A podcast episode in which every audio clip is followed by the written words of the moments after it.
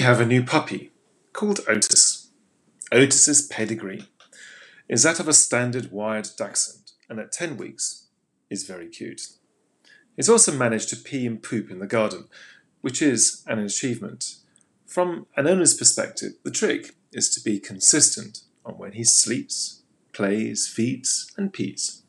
As with all dogs of his this size, he is a poop making machine. Having a puppy is like having children are not so dissimilar in how to be a risk manager facing off deal teams in a tier 1 bank.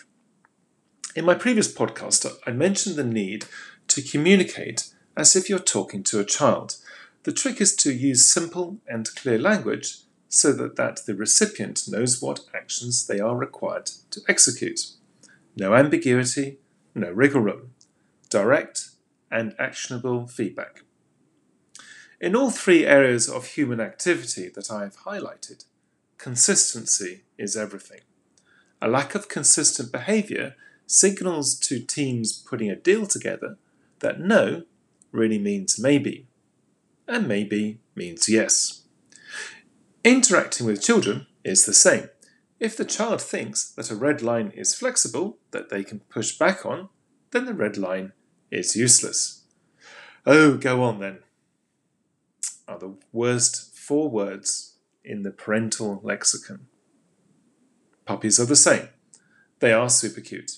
And the best thing to do for longevity and happiness is to implement fundamental rules such as, quote, pee in the garden and not in the house unless you are properly ill, unquote, and enforce them consistently.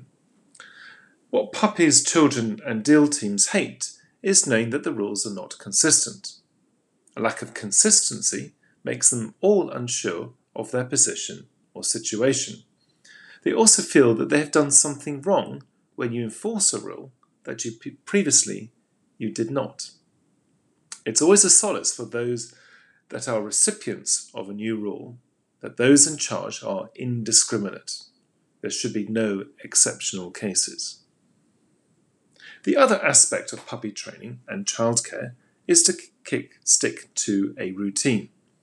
Most people prefer a more spontaneous or bohemian existence, but not puppies.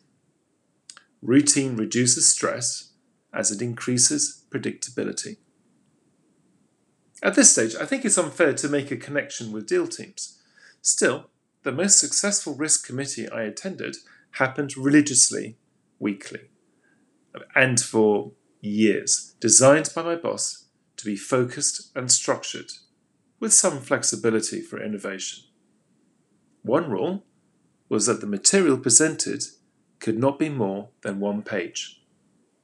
Focuses the mind on what is essential to highlight rather than what to include to cover one's backside. I've also been on another risk committee that reminded me of Yes Minister the head of trading remonstrated a senior risk manager of not telling him of the potential for loss that had recently occurred. But I did highlight the risk, he said. It's on page 60, paragraph 2. It clearly states.